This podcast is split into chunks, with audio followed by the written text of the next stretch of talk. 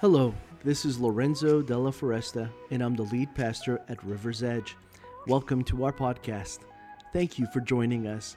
I hope this talk inspires you, encourages you, and transforms you. Today is the continuation of a spiritual conversation that has been taking place between you and Jesus. I'm certain that you'll be blessed by His Word, and I believe that God has great things in store for you because you already belong. Enjoy the message. So, the series that we're in is called Peace, it's called Unlocking New Levels of It. And I know that all of us, in one way or another, are always looking to have peace, and sometimes we, we go to drastic lengths to experience it. Uh, one of those drastic things that we can sometimes do is we cut people out of our life because we say, this person is too chaotic, the situation is dragging me down.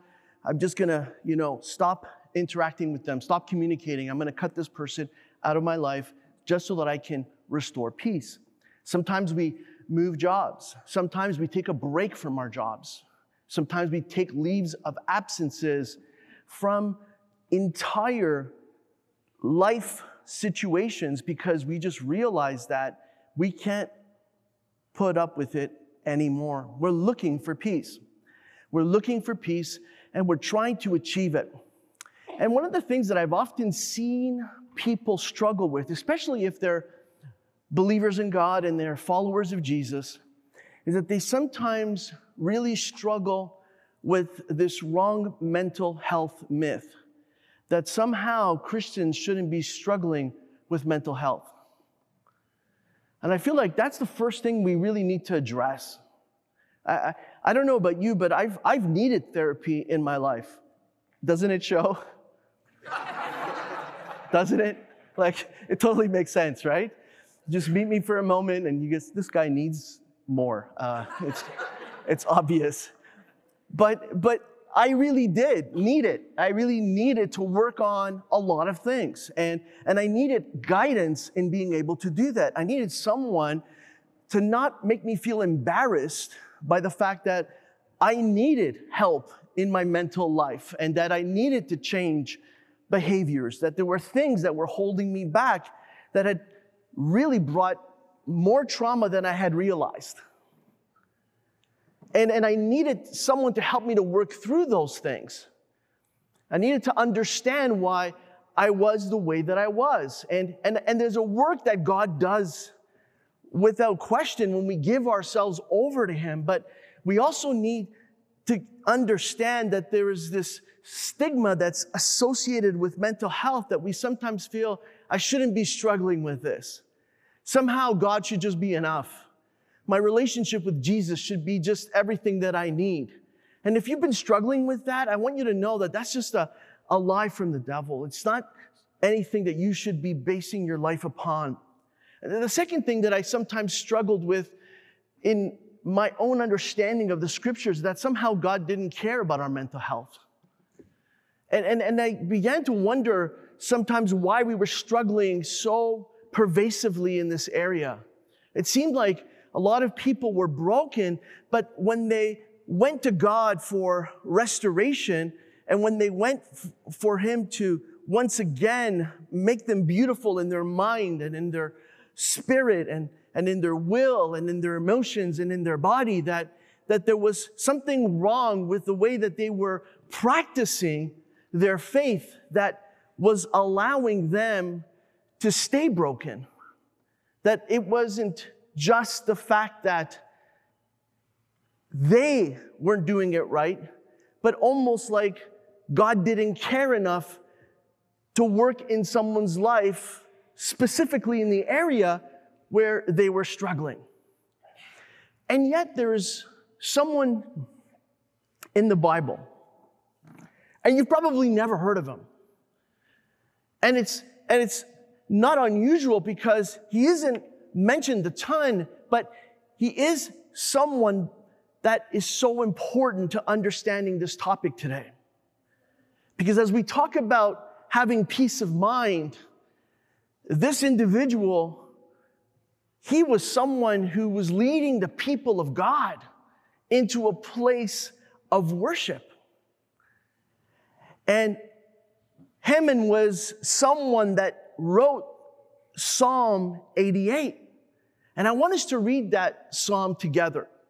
And I want you to see how the psalmist, the person who is leading people into the presence of God, is experiencing some serious mental health issues. And it starts with verse one and it says, O Lord, God of my salvation, I cry out to you by day and I come to you at night. Now, hear my prayer.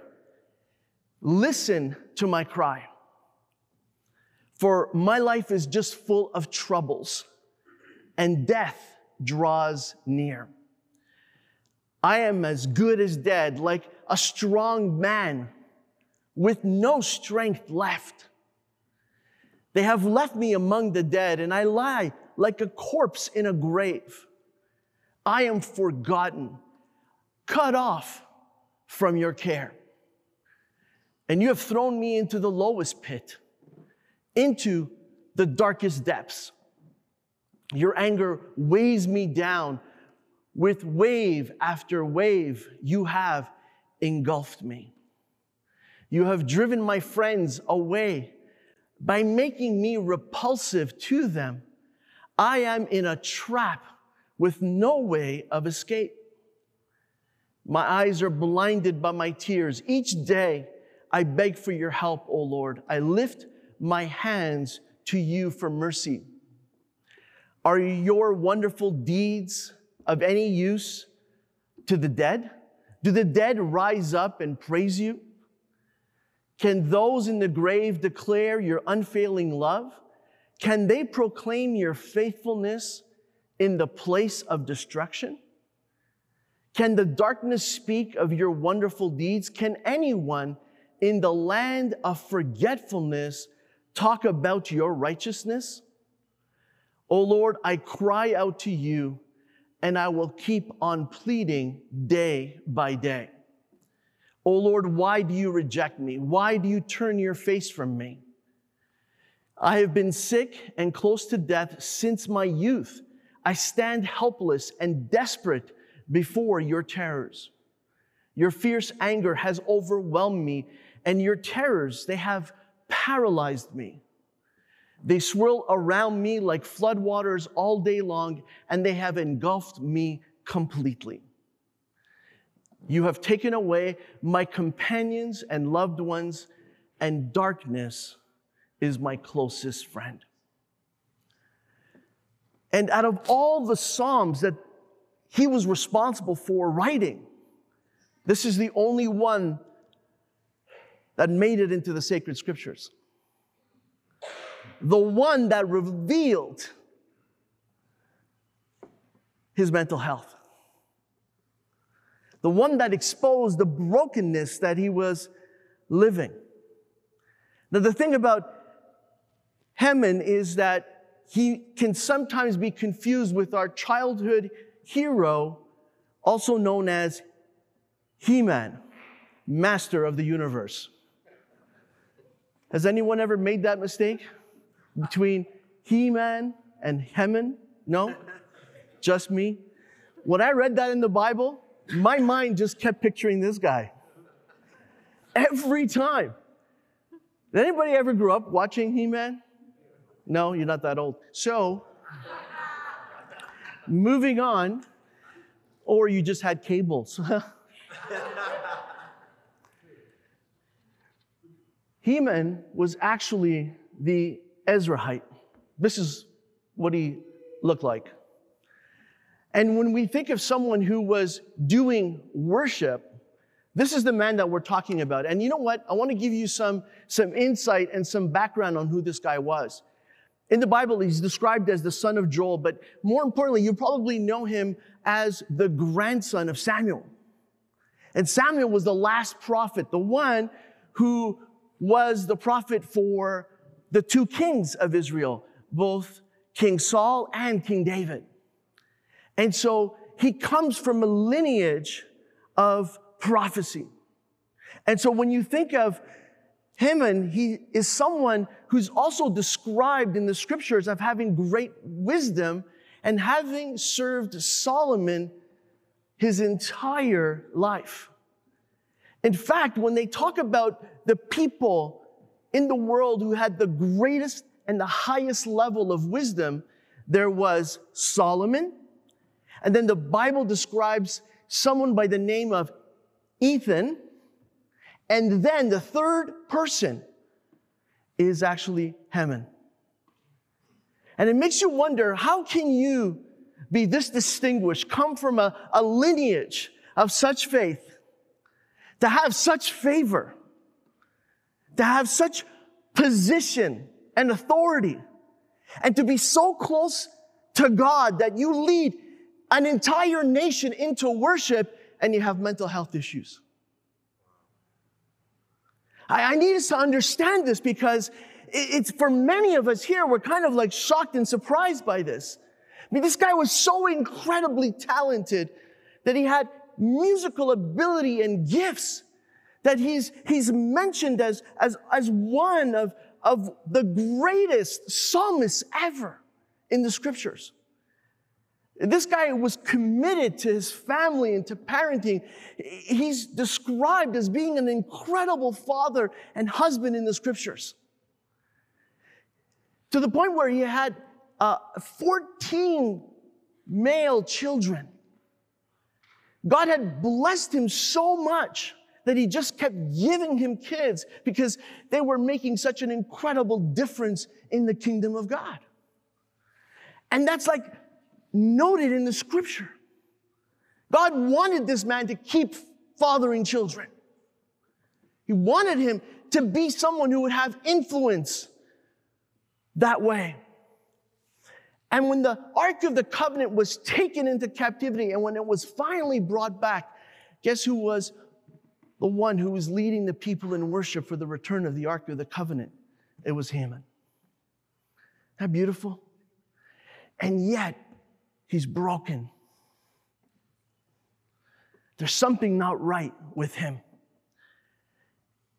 And when we think of Psalm 88, we think of him worshiping as a form of counseling for himself. You know, this psalm makes it in the scriptures because it isn't just a form of counseling for himself, it's a form of counseling for his people. If ever we see ourselves going through a rough time and a difficult moment, and if we feel like we're at some moment just abandoned by God and feel like we're forsaken by Him, we can read Psalm 88 and think of Heman and think about how God used this man to say these words when he was struggling the most so that we could identify with our own struggles in our own life and know that if God didn't give up on Heman, He hasn't given up on us. And when we think of the impact that worship has, I, I, want us to see that many times we're looking for peace, but we're not understanding that, that one of the ways that we can attain peace is actually through worship. And I, I know that we listen to, to music. I know that we have songs that are our go-to. We have just songs, a collection of them, of of, of music that we use for different things. And when I was in school, I, I and, and all the way through to my master's, I remember I, I, I needed to listen to, to certain music that just helped me as I was studying.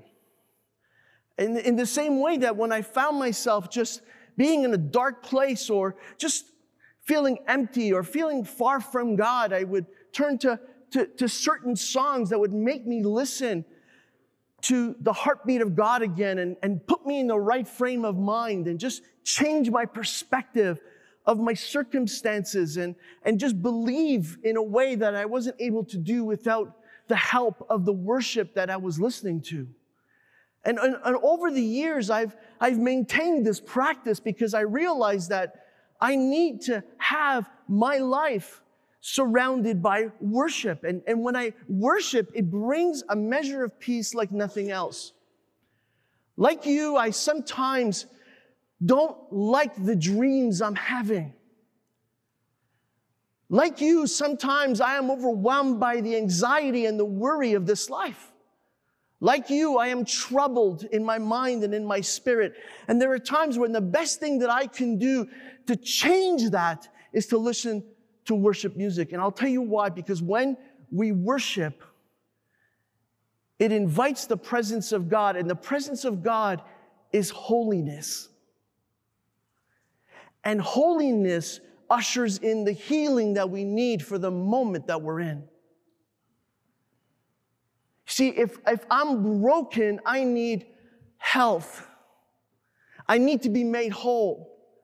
And the only way that I can experience that holiness is, is by changing the atmosphere that I'm living and experiencing in the moment. And, and I, I love the fact that there's science behind this as well. Because getting help isn't a sign of weakness. What it is, is it's a sign of wisdom. And if Heman can be the third wisest person in the kingdom of Solomon, then we can trust God that He will be wise for us, even as we have read through Psalm 88 and how important worship is. I want us to take a look at this research that was done not long ago. And it's the neurophysiological benefits of worship. It's the worship and the amygdala, and the hyperactivation also has measurable psychic effects.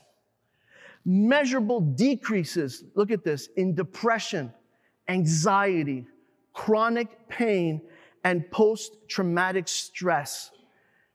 They have been identified and can be traced back to one daily action worship. And if you don't think it's possible, then you need to put this to the test and prove it wrong.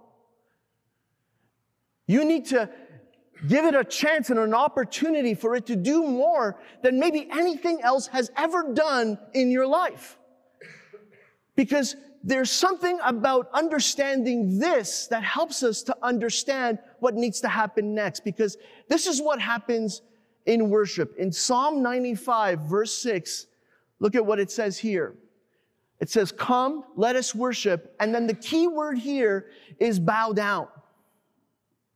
Let us kneel before the Lord our Maker. You see, when you worship, what you are doing is that you are bowing down, you are surrendering, you are giving up control, and you're allowing God to have it instead. You are surrendering power to God and saying, You are the maker, you're the creator. You're the one who can make the difference because you are the difference maker. And you're the difference maker not only in my mind, but in my heart and in my life. You're the difference maker in all the circumstances of my life. In Isaiah 26, verse 3, it says, You will keep in perfect peace all who trust in you, all whose thoughts are fixed on you. And the word fixed in this verse is samak. And in the original language, samak means my mind should be propped on God. It means I will lean upon. It means I will rest myself upon. It means I will be upheld by and sustained by. And so when we see the word fixed upon, that's the word samak. And samak means this. And what it does is that it gives us insight into what we need to understand when this word appears also elsewhere in the scriptures. And so there's this backstory in 2 Kings chapter 18 and in 2 Chronicles chapter 32. And it's a story of Hezekiah. And Hezekiah was a godly king. He was the kind of king that turned to his people and said, we will not trust in anyone or anything other than God. And he tore down all the idolatrous altars across the nation and he turned his people back to the worship of God in Jerusalem. And when he did this, he did it in a manner in which every person that was in this story would understand that even though the Assyrians were a greater nation, and the Assyrians uh, just historically were what we would today look at and see um, uh, Iran, uh, Iraq, we would see Turkey, we would see Syria. So all these nations, imagine them being one people. And they were called the Assyrians. And they were the greatest nation on earth. They had the most powerful, powerful army, and no one was able to stand before them. And so when they came up against small Israel, this leader of theirs, Sennacherib, he comes before them and he says, You're a fool to put your trust in God. And then he actually says it this way.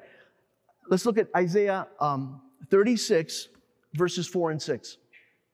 It says, Then the Assyrian king's chief of staff, this is uh, Sennacherib, he told them to give this message to Hezekiah. And he says, This is what the great king of Assyria says. He says, What are you trusting in that makes you so confident? Now remember the word Samak, because it's here again. And, and now, Samak means what are you leaning upon? What are you propping up your faith on? And he says, There's no way that you can do this. So let's go back to the verse. And he says in verse 4, this is part of 4, this is what the great king of Assyria, you're just messing with me now, bro. What are you trusting in that makes you so confident? And then verse 5, do you think that mere words can substitute, look at this, for military skill and strength? Because he went and encouraged the people. He went and told them to worship God. And then who are you counting on? There's the word again. There's the Samak.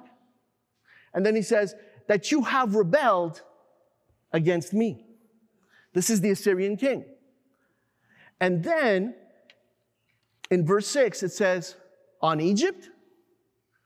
He says, You think you can make an ally with Egypt? It will be like a reed, look at this, that splinters beneath your weight and pierces your hand. Pharaoh, the king of Egypt, is completely unreliable. And he says something here that if you put your weight on it, it's actually going to do what? It's going to harm you. And so what we need to understand that there's some things in this life that when we lean on them, instead of it healing us, it actually harms us. And the story here is being told so that we understand the difference between lying and relying on and leaning upon something that can harm us versus something that can heal us. And so if I rely and lean on my own strength, if I rely on my own resources, if I rely on my own allies, then the very things that I am leaning on for strength will actually harm me. And I know that there's safety in the counsel of many. I know that we need community. I know that we need to look for help and to lean on others. But when we lean on those things more than God, it is then that they can harm us. When they become our everything, then we end up with nothing.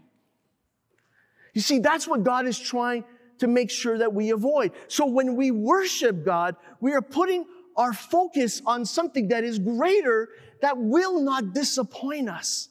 We can lean on God. He can prop us up. He can sustain us. He can do all the things that we need when we need it. And the only one that I know that I can samak on is always Jesus. I can always lean on him. I can always lean on him and be secure. And that's why Matthew chapter 22 verse 37 says this. You must love the Lord your God, and you must do it with all your heart, all your soul, and all your mind. The word all is there intentionally. Because if we don't samak this, if we don't lean completely on God in this manner, we cannot have our mental health restored and have the peace of mind that God wants us to have. You see, Hezekiah stood firm. And even though the Assyrians were saying, Who are you going to lean on? His answer to the person who was speaking was this He says, Why don't you speak to me in your language? Stop speaking to me in a language that the people on the wall can understand because I don't want them to hear this negative message and it disrupt their mental health. And then the Assyrian chief of staff says, What do you think, king? That this message is just for you? No, this message is for you and for all of your people. That there is no one to lean on, there is no one to resist us, you will lose. You might as well give up now. And he challenges him and he says, If you can find 2,000 men to ride the horses that I'm willing to give you, my smallest army can still defeat you. That's how confident he was. But Hezekiah stood firm because he wasn't leaning on horses and chariots. He wasn't leaning on the size of the army. He wasn't leaning on the abilities and the resources and the allies and the networks that he had. Even if Egypt wasn't going to come and fight alongside him, it didn't matter because he had God all along. And he put his trust in God. He did not lean on a reed that would harm him he leaned on the reed that the scriptures talk about that is actually Jesus Christ, a reed that bends but never breaks. You see, Jesus is the one that we can lean on, but we have to do it with all of us. And you see, when we put anyone or anything more important above God, then we are leaning on something that can harm us. But what God says, I want you to lean on me because I am the one that can heal you. And even when we're struggling in our mental health, just like Hammond did, God is saying, you can tell others. You can bring that out into the open. It was a song that was worshiped by an entire nation. It's in the sacred scriptures to this day. His brokenness known, seen, sung and heard for generations. People are still talking about the darkest moment in Haman's life. And today we can all say that no matter how dark our moment has been, no matter how dark our mind has been, no matter how dark we think we are, far from the light that is Jesus Christ, He can still tell us right now to lean on Him as we worship Him with all of our heart, with all of our mind, and with all of our soul. Can we say amen to that? Amen. God bless you guys.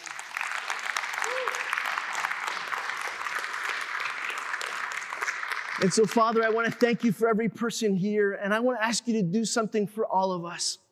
Would you guard our hearts and minds from the evil one, from the darkness of this world and this life? Would you restore our mental health as we lean on you and only on you and nothing else more than this, Lord? You tell us how we have to put you first. And I want you, God, to just change the atmosphere in our circumstances as we would worship you, as we would put our focus and our attention on you, as we would lean on you. Thank you for what we have learned today and for how it can help us and how we can also experience peace through worship. And we pray this now In the name of Jesus, amen. Thank you for joining us on the River's Edge podcast. I encourage you to take the message you have just received and allow it to go deeply into your soul. Let Jesus do the work that only He can do. A heartfelt thank you to all those that generously give to River's Edge and make this podcast possible. You too can be a part of spreading this message and creating life change all over the world by going to riversedge.life/give. You can also subscribe, rate, and share this podcast. Thanks again for listening, and God bless you immensely.